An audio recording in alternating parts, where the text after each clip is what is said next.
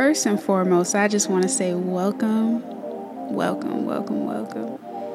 to the For Lovers and All Others podcast, hosted by yours truly. You can just call me T for short. No, I'm kidding. Honestly, you guys, 2022, wow. That's all I got to say. When I say wow, I'm not saying like a good wow. I'm saying like, you really fucked this one up for us. No.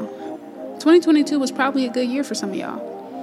And if that was you, if it was a good year for you, then stop listening right now, because I don't have time for your bullshit. Now you can keep listening, honestly, just to hear all of my sorrows.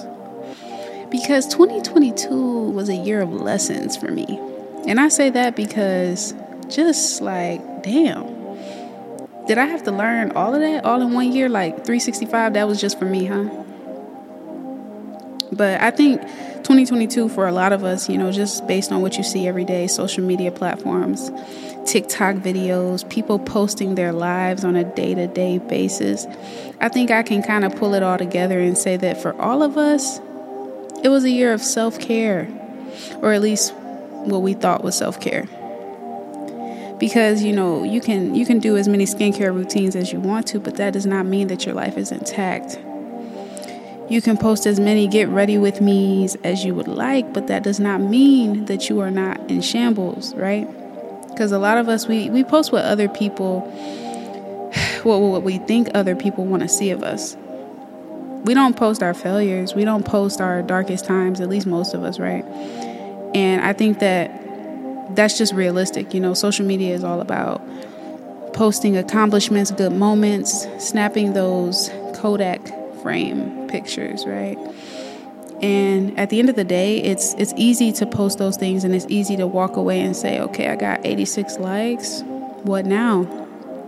Or, you know, that post didn't make me Instagram famous, so maybe the next one will. I think everybody's reaching for some type of clout in whatever area, you know, their niche is in, but I think our niche going into 2023 should really just be a self-focus, should be really self-growth.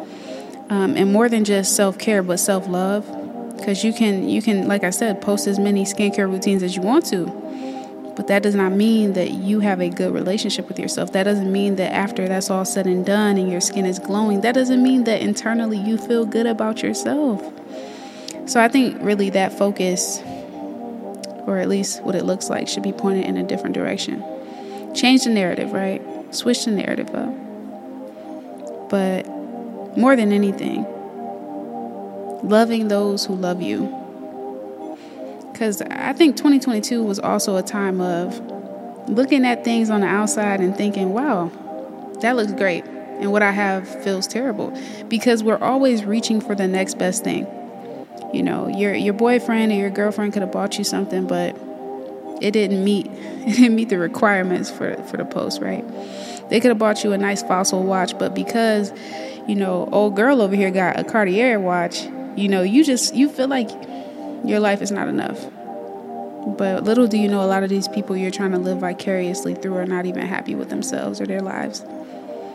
And I think learning to appreciate the small things, learning to appreciate those things that are so overlooked at times, is one of the biggest, most vital parts of really finding that inner peace, that happiness in just your day-to-day life. When you wake up, you can genuinely say, I have a good life, when you're not focusing on what everybody else is doing, what everybody else has, and what you don't have. Abundance is really a state of mind, and when you feel like you have enough, you start to become happy with what you have instead of focusing on what you don't. So let's try that for 2023 and see where it gets us.